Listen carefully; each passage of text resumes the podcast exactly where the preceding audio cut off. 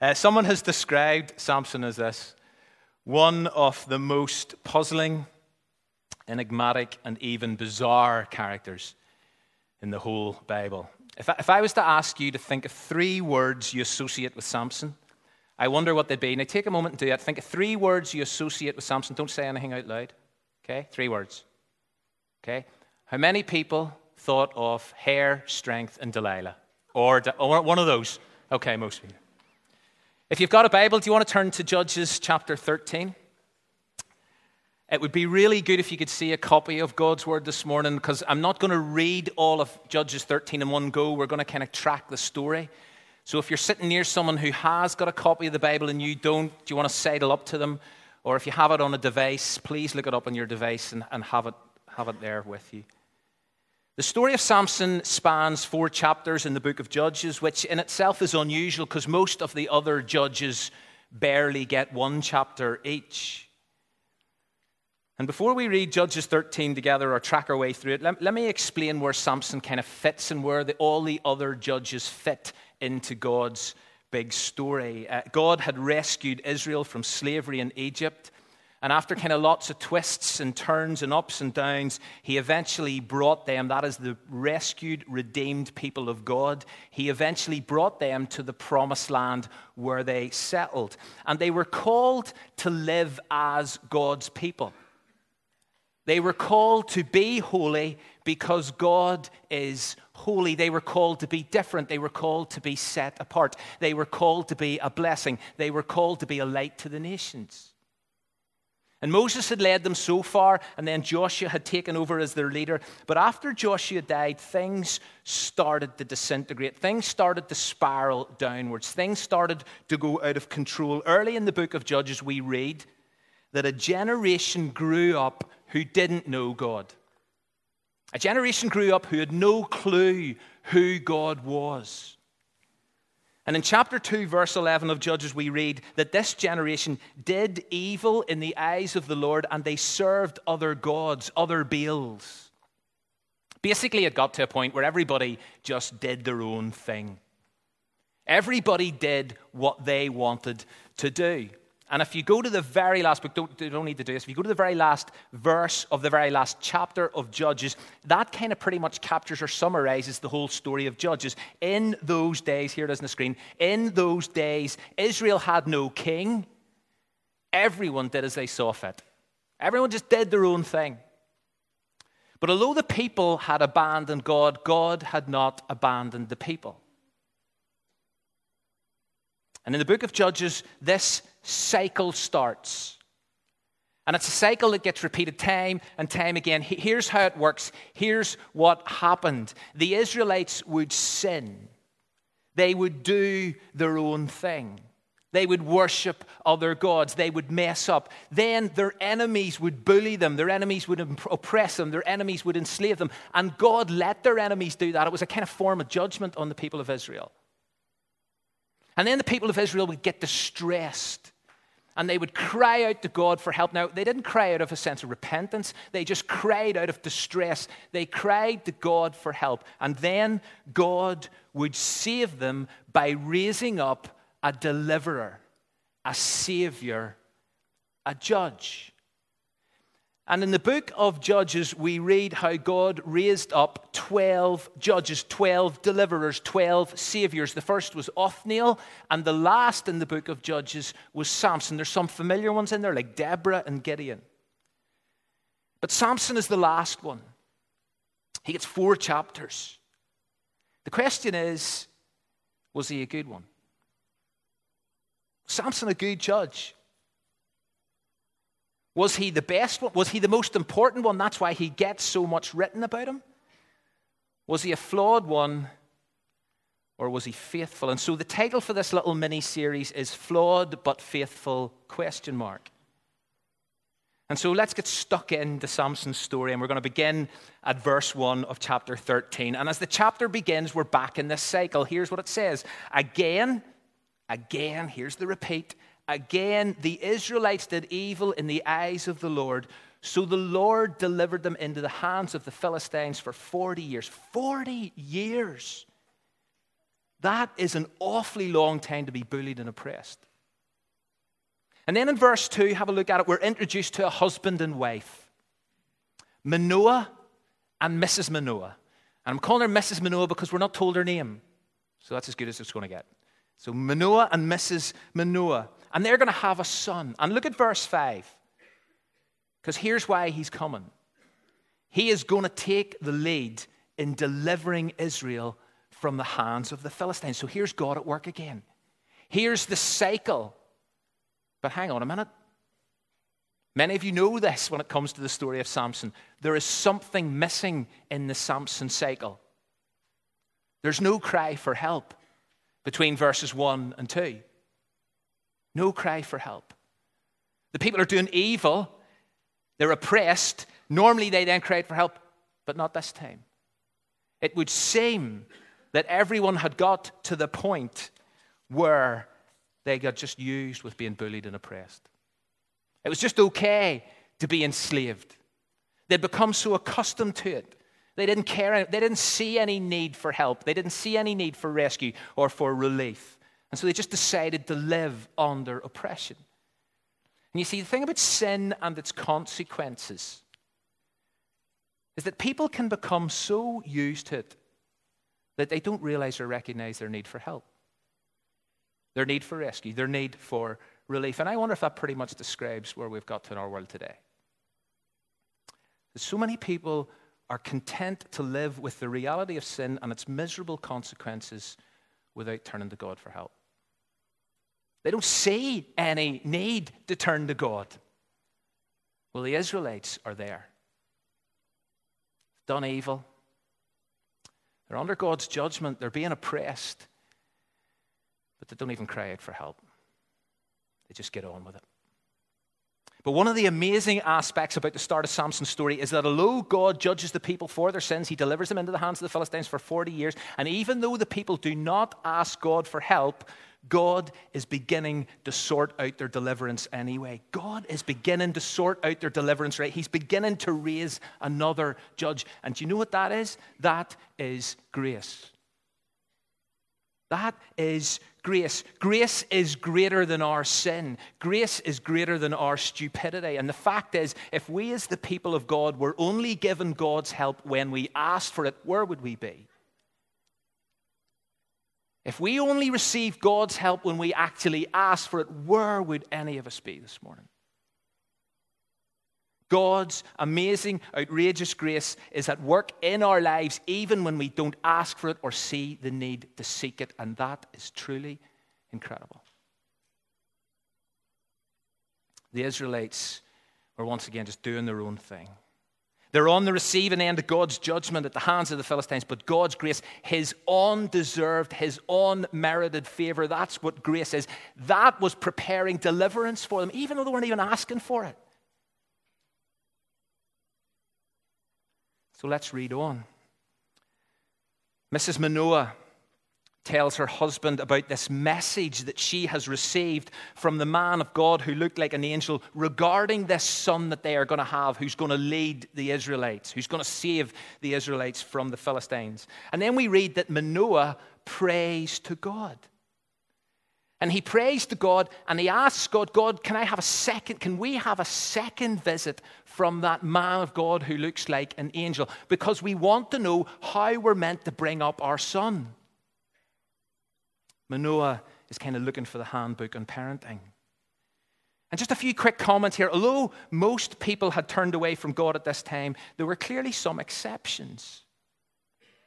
And when it says all Israel did evil in the eyes of the Lord, I'm not questioning God's word by no means, but what I am saying is here is a couple who are open to God. Here are a couple who recognized an angel like man when they saw one. Here is a couple who pray. And here is a man who, unlike Zacharias, who, whenever an angel told him his wife was going to have a kid, here is a man who accepts the message, who believes what the angel says. It would seem that there were godly people living in an otherwise ungodly world. And as we think about Samson, as we get into his story, please do not overlook his parents. Do not miss the role that they played. Samson's mum and dad are two examples of godly people used by God who are often forgotten about. They are the kind of unsung heroes of the big story. I wonder if I was to ask you to put your hand up this morning, if before this morning you would have known the names of Samson's mum and dad, how many people could have named them? They're just unsung heroes. Please don't miss the unsung heroes in God's story. And the other comment I want to make is about prayer. Manoah prays. Have a look at verse 9 because it says, when Manoah prays, God hears his prayer. The God of the universe, the creator God we've been singing about this morning, the holy God we've been singing about this morning, the merciful God we've been singing about this morning, he hears the prayers of some obscure bloke from the clan of the Danites. And is there a danger that we take this fact for granted that God hears us when we pray? Do we take that for granted? You know, because we mustn't. Prayer is an incredible gift. And here's how one writer has put it as he reflects on this incidental detail in the story. We will trivialize prayer whenever we forget the repeated miracle it involves. The gracious, gracious condescension of the King of glory who stoops down to listen to our verbs and our nouns and our adverbs and our questions and our groans and our tears the God of the universe, hears our prayers, our faltering prayers, our misplaced prayers at times. God hears them. And like His grace, it's amazing. And we'll go back to the story, and the, the, angel like man does appear again. So God has heard Manoah's prayer. And the angel like man does appear again, only he appears to Mrs. Manoah, who's out in the field. And Mrs. Manoah brings this angel like man to meet Manoah. And Manoah asks the angel to tell him more about their son's life and his work. And the angel man simply repeats to Mr. Manoah or to Manoah what he had said to Mrs. Manoah. And Manoah then offers this visitor a meal because it seemed the appropriate thing to do. So he says, Will you stay and eat a meal with us? And this angel like man declines, but he suggests, Listen, I'll tell you what you should do. You should prepare a burnt offering to the Lord. And then have a look at the end of verse 16, because although their visitor was an angel like man, it says here that Manoah had not realized that this angel like man, and this is so important, and we miss this, we miss everything. This angel like man is, in fact, the angel of the Lord. This is no angel like man. This is the angel of the Lord. Come back to that. So Manoah asks him, he doesn't realize who it is. So Manoah asks him, What is your name? And the reason he asks him, What is your name? is because Manoah wants to honor this man. He wants to pay tribute to this man so that when his wife does have a child and everything that he has said does come true, that they can celebrate that. And so he says, What is your name? And this angel like man, who is in fact the angel of the Lord, but Manoah doesn't realize that yet, he says this Why do you ask my name? It is beyond understanding. If you've got an NIV or another study Bible, you'll note beside it is beyond understanding that what it actually means is it is wonderful. Th- that's my name. In other words, it, it, it's too much for you, Manoah, to take in. It, it's beyond you, it's too much for you. And so Manoah here at this point clearly senses something's up. And so rather than push this, he does what the angel like man told him to do. He prepares a burnt offering, and then something out of this world happens something out of this world, something totally extraordinary happens that wasn't meant to happen, that doesn't normally happen. Look at verse 20 and let's read it together. Here's what it says As the flame blazed up from the altar toward heaven, the angel of the Lord ascended in the flame. Seeing this, Manoah and his wife fell with their faces to the ground. And when the angel of the Lord did not show himself again to Manoah and his wife, Manoah realized that it was the angel of the Lord, and he said, We are doomed to die. He said to his wife, We have seen, get this, we have seen God. And so at that moment, lights come on and fear kicks in. And Manoah realizes this is no angel like man. This was the angel of the Lord. In fact, Manoah realizes this was God. And therefore, he concludes to know something? We're dead. We're dead. And you might think, well, that, that, that's a bit of an irrational fear. That's a crazy response. Well, no, it's not, because for those who've been coming on Sunday nights to Windsor, you will know from Exodus 33 how Moses discovered that a direct view of God was fatal. And so it says in Exodus 33, verse 20, this is God speaking to Moses, You're not able to see me. You're not able to see my face, Moses. For anyone who sees me will not live. And Manoah clearly knew this. Manoah clearly realized he had seen God. He had seen way too much, and so he's convinced we're dead. But they weren't. They weren't dead, and as the story says, they lived. And although we might think or we might assume, well, Manoah clearly got that wrong, Manoah clearly didn't fully understand, the fact is, Manoah did fully understand. Manoah got it dead right because, as Dale Ralph Davis says in his commentary on this text, where did we ever get the idea that the presence of God is not dangerous? Where did we ever get the idea that the presence of God is not dangerous? It is.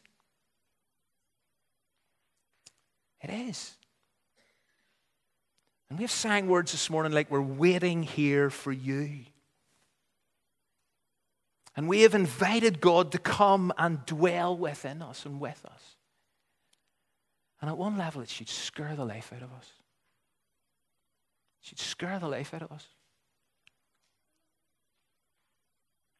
God is good. But as Lucy in The Lion, the Witch, and the Wardrobe reminds us, Aslan, or God, he's not safe.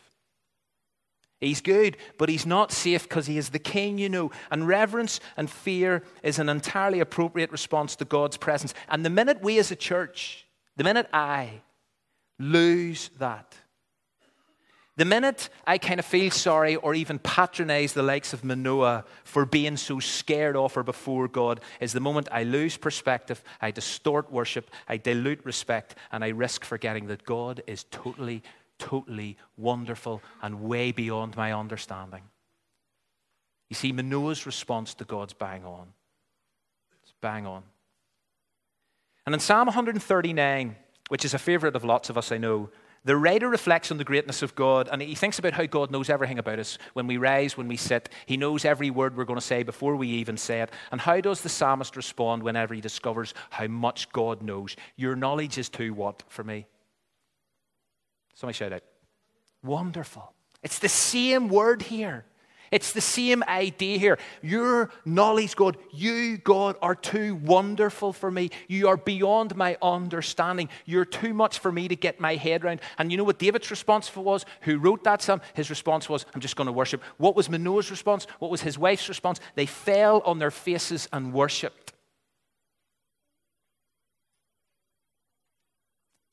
And here in Judges 13, Manoah discovers and he sees that God is wonderful and he's blown away and he fears for his life. And my prayer, as I've been preparing for this morning and I was thinking about today, is this God, may we never lose a sense of just how wonderful you are, how beyond our understanding you are. To quote Psalm 2, verse 11, may we serve the Lord with fear and may we rejoice with trembling. May we serve the Lord with fear and may we rejoice with trembling. God is our Father. He is our Father in heaven. Yes, God is our friend. But He's also wonderful. And so somehow we have got to constantly maintain the balance of friendship and fear. And so Manoah doesn't die. And his wife doesn't die. And before you know it, they've got a kid. He's a dad.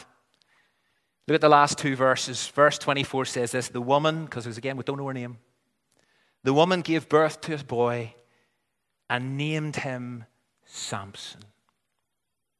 So the deliverer has arrived. And then we read about his childhood, and it's brief. It really is brief. We're coming to the end of chapter 13. If you look across at verse 1 of chapter 14, you meet Moses, the grown man, or Moses, Samson, the grown man. And so we just get a really brief note about Samson's childhood. And what are we told? Look at verses 24, 25. It's on the screen. He grew, good. And the Lord blessed him, and the Spirit of the Lord began to stir him while he was in those places. Do you know, it's, it's not a lot we get told, but it's more than enough. It's not a lot, but it's more than enough. He grows. But the two other characteristics of this kid that the writer of Judges wants us to know is this kid is blessed by God, and this kid has the Spirit of God stirring in him. Blessed. Spirit of God stirring in him. It's not a bad description. It's not a bad desire for any of us. God, may we be blessed and may we have the Spirit of God stirring in us. So, God was clearly at work in this young boy, this young man's life, preparing him, empowering him. But what would the future hold for Samson? Well, come back next week and find out. But Judges 13, just as I finish, Judges 13 and, and the structure of it and the content of it, surely it forces us, it pushes us, it encourages us to think of another deliverer, another savior. Even how Samson's story begins sounds familiar, does it not? A woman is promised a son via a supernatural messenger.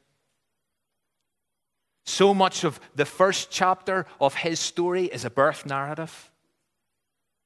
And in terms of his childhood, we get very, very little info. Samson's introduction sounds a bit like someone else's, and it's probably meant to. Because one day another deliverer far greater than Samson's going to be born. He's going to be born as he was promised to be born. He's going to grow. He's going to grow in wisdom and stature and in favor with man and God.